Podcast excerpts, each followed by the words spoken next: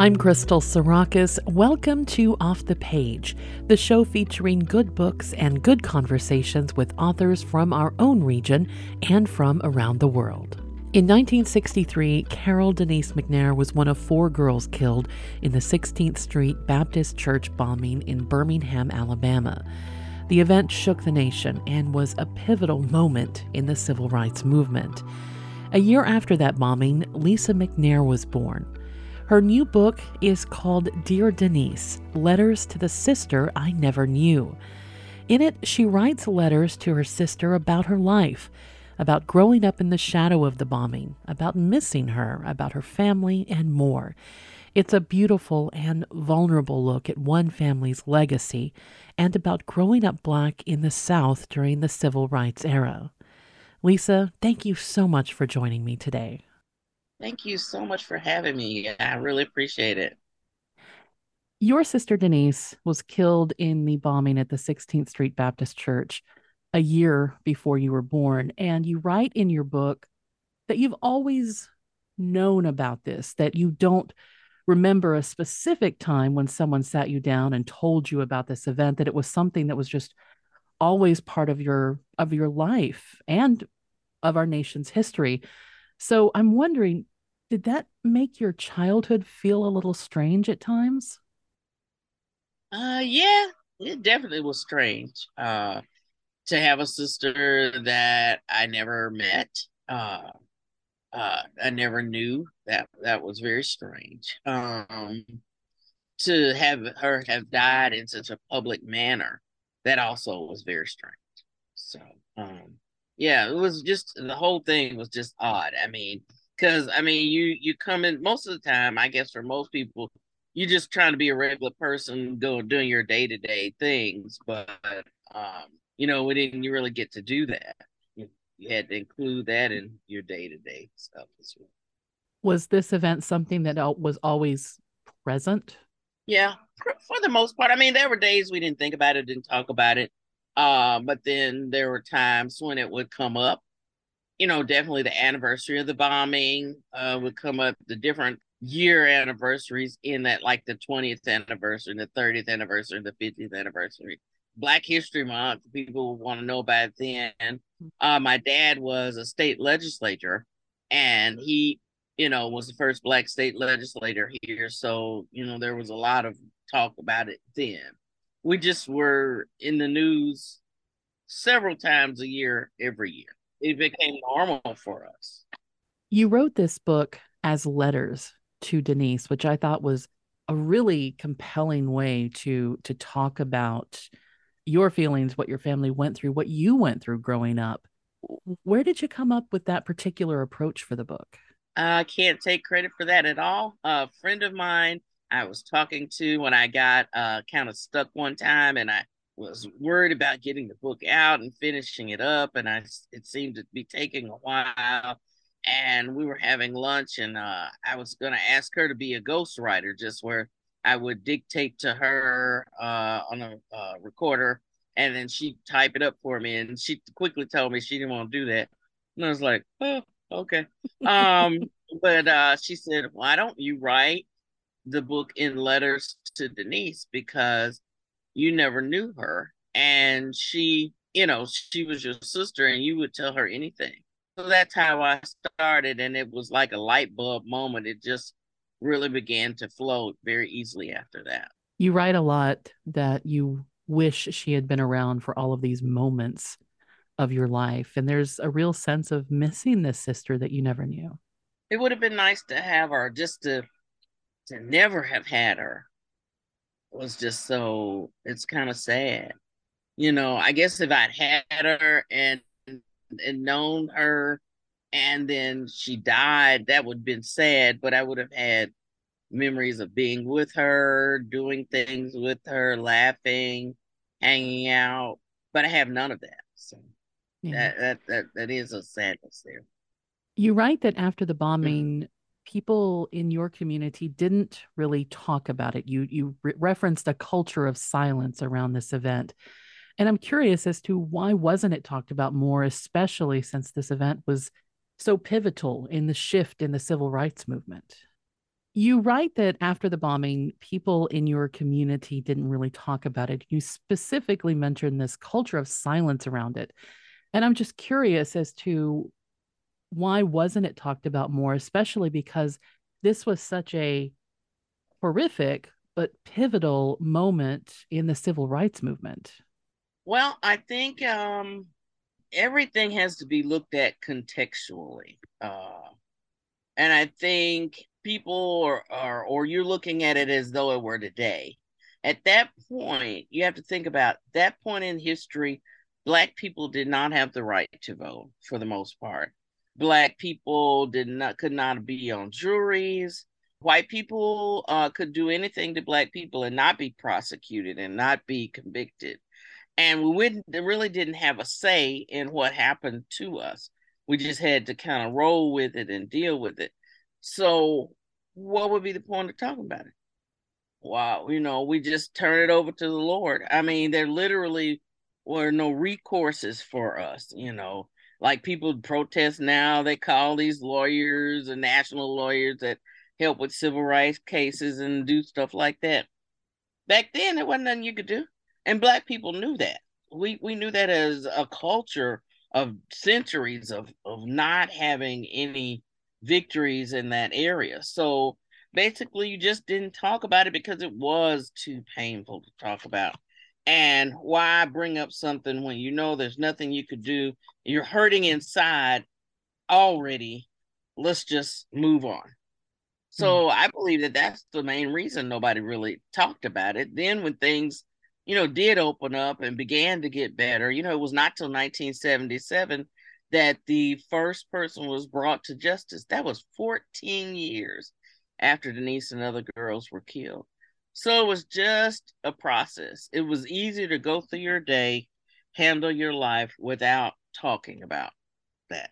Do you think, especially for younger people today, that we just don't realize that just, you know, 60 years ago, 70 years ago, life for Black people in the United States was so markedly different than what it is today in those things that you talked about not being able to vote, not being able to have just basic human rights, mm. you know, that might exist today. But it just seems like we've forgotten that this was not that long ago. Right, right. I think we have forgotten that it was not that long ago. It's interesting, young people that I talk to and that talk back to me when I do public speaking all over the country.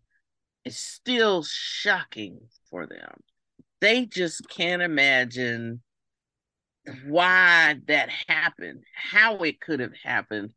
And they can't imagine the racism thing either. I was talking to one of my white friends who said, she was explaining this to her child and she was like the child was devastated. And it's like so why? And she didn't know why. And she was like some people just like that you know want to be mean. And she's like so does that mean i can't be friends with so and so anymore? And little kids started crying you know because they got a little black friend that they just adore and um, it seems so foolish to them now which i hope they will continue to always find this to be foolish this next generation and those going forward. Um, I, I really, uh, it's a, it's a shock to them, you know, because it goes against everything you teach a child.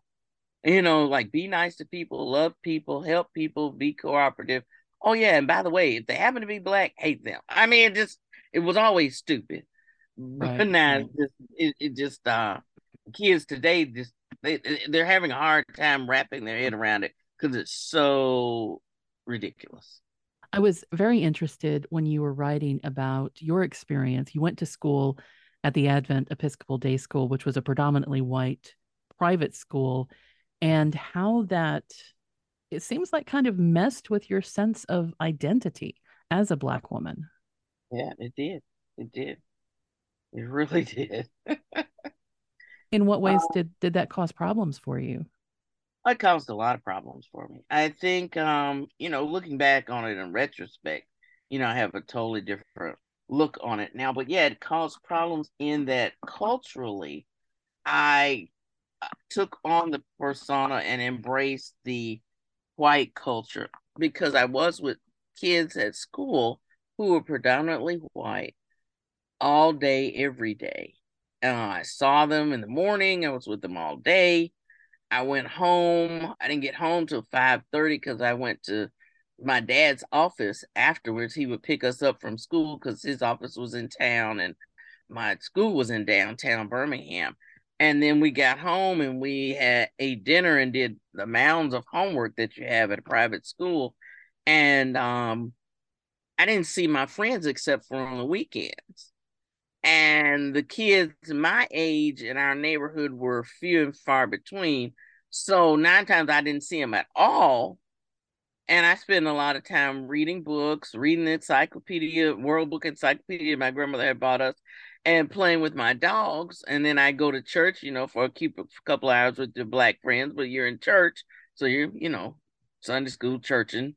So the access to blackness, even though I lived in an all black neighborhood, my parents were black, but culturally, I began to absorb and take on the white culture. And um, that caused a lot of problems because when I would have opportunities to be with family members, to be with neighbors, to be with friends. I didn't act like what other black people were perceived to be black. I didn't have the dialect. I hadn't had the conversation.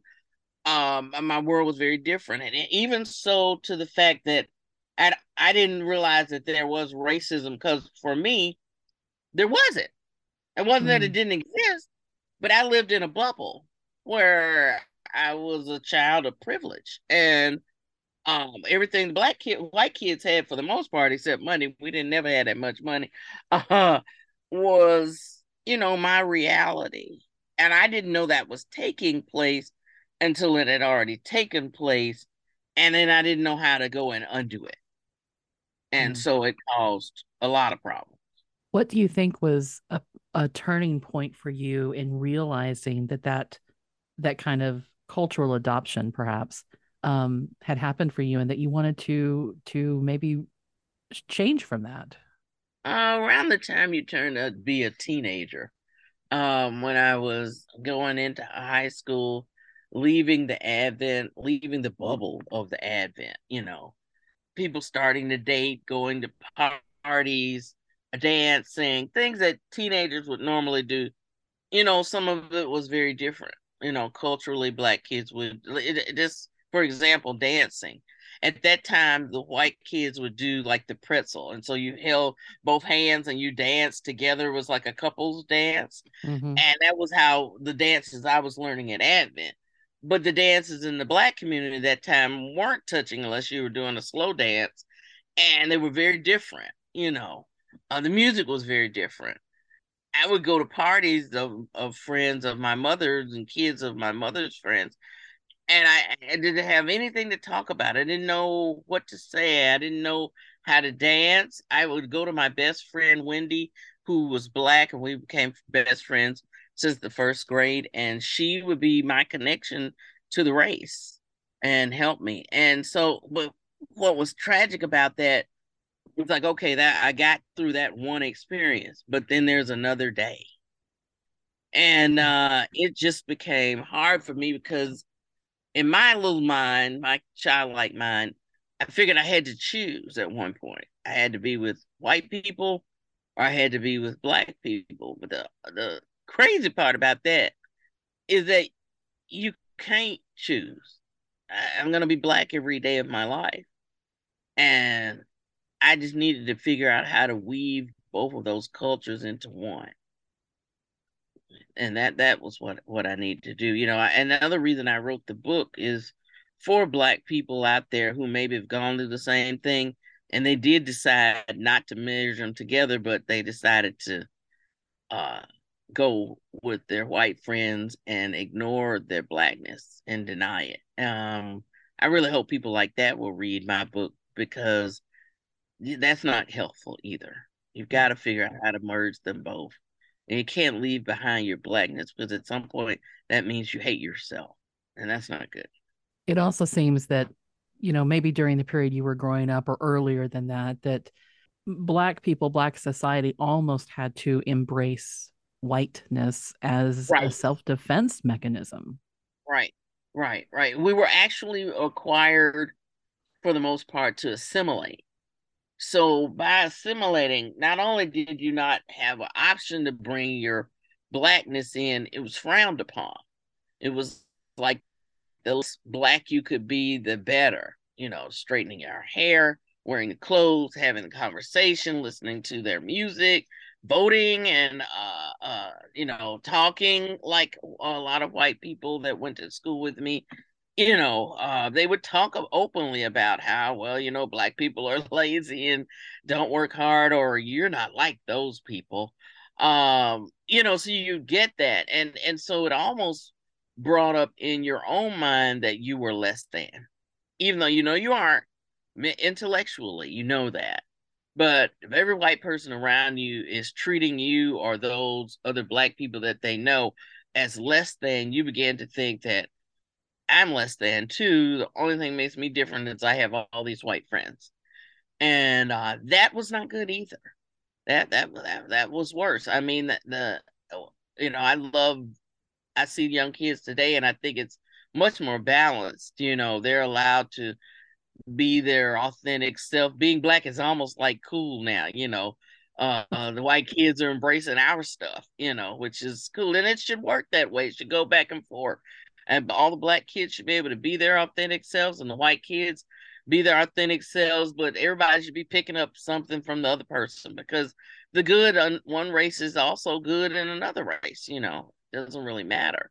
So yeah, it was tough. It was a tough time. I'd like to talk a little bit about the documentary Four Little Girls. This is the oh. documentary that Spike Lee directed about the bombing and spent a oh. lot of time with your family and your family went through a lot of, you know, looking up photographs and talking about this. And you wrote in the book that it was during the filming of this documentary that you learned the most about Denise.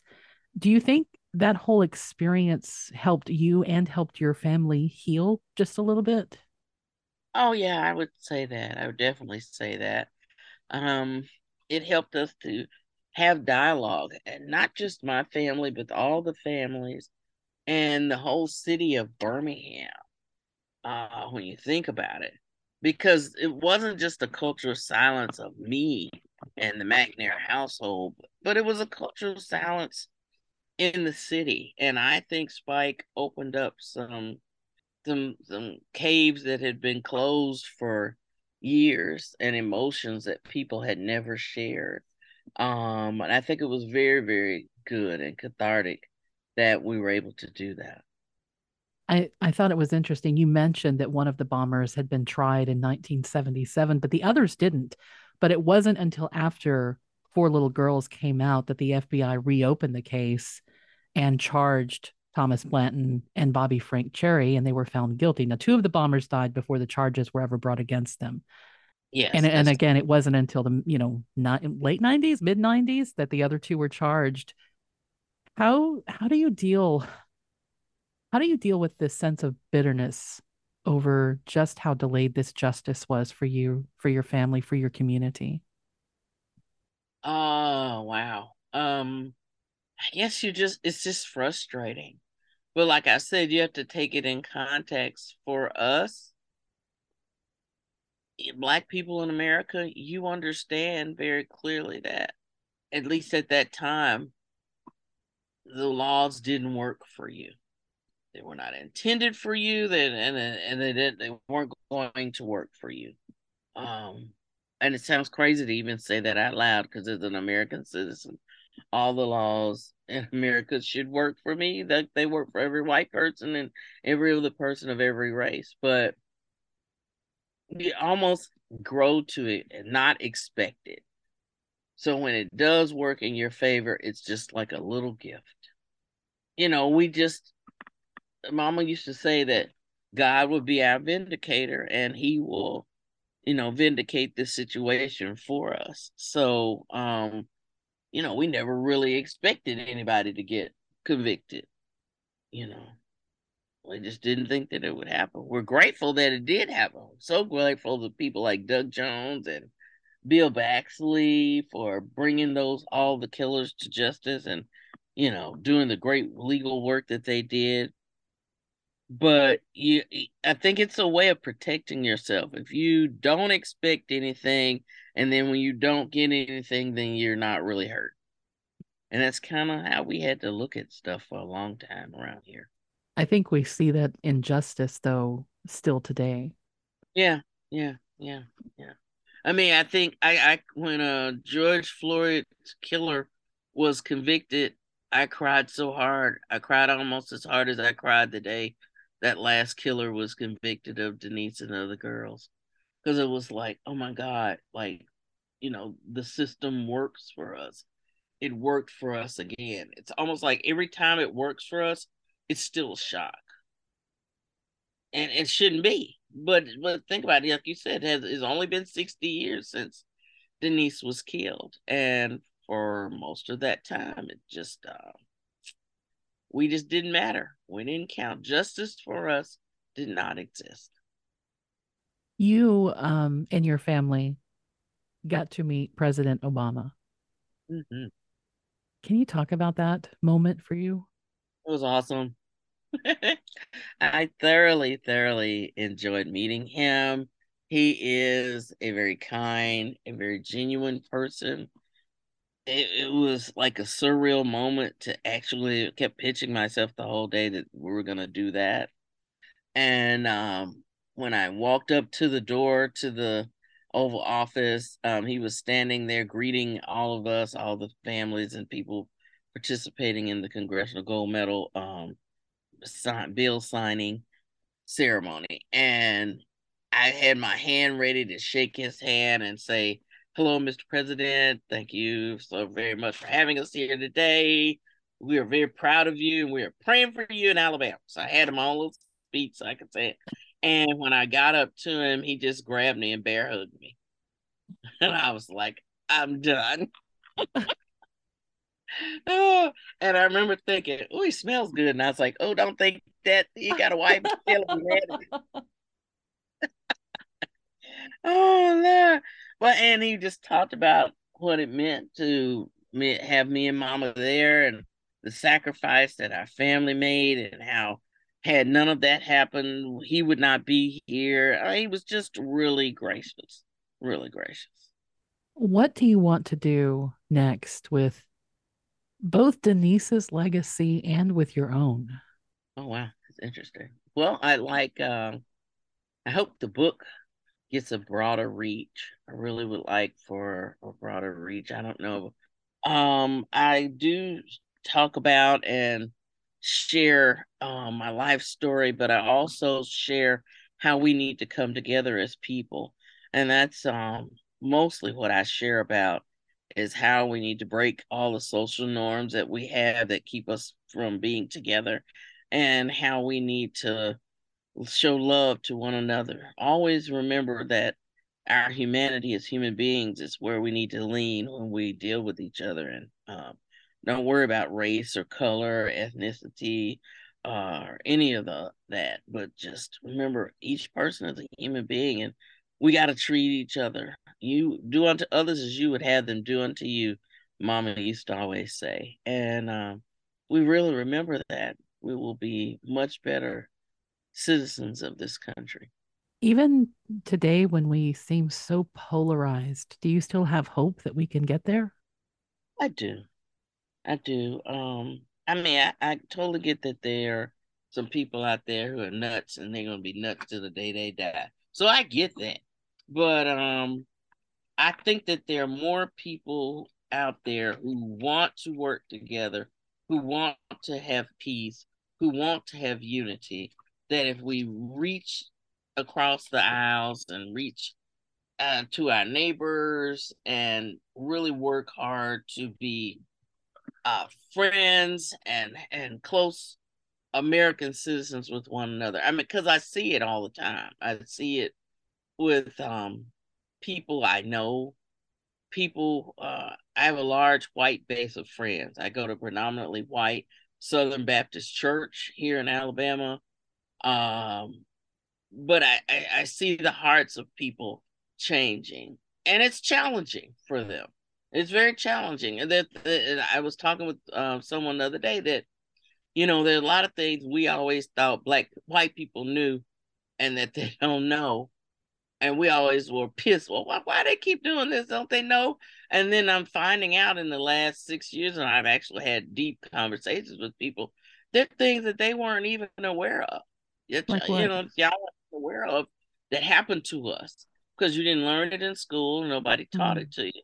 It, in a way, it seemed like a lot of our travails were just myths, but they weren't myths. And I think in coming from me, when our story is so broadly known and people do know my family, they're like, okay, wait a minute.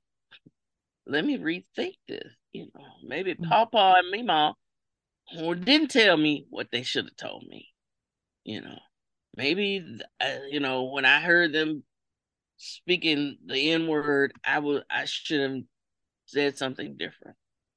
That hurts people. That will hurt people like my friend Lisa, and I love my friend Lisa.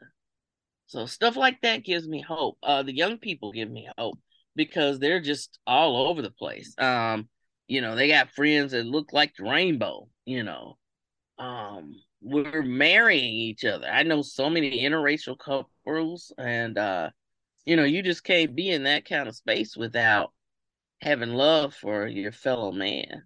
So I do have hope, but I, I think we've got to keep having the conversations, keep having the talks, um, uh, keep sharing. Uh, we've got to keep doing that and being in each other's spaces.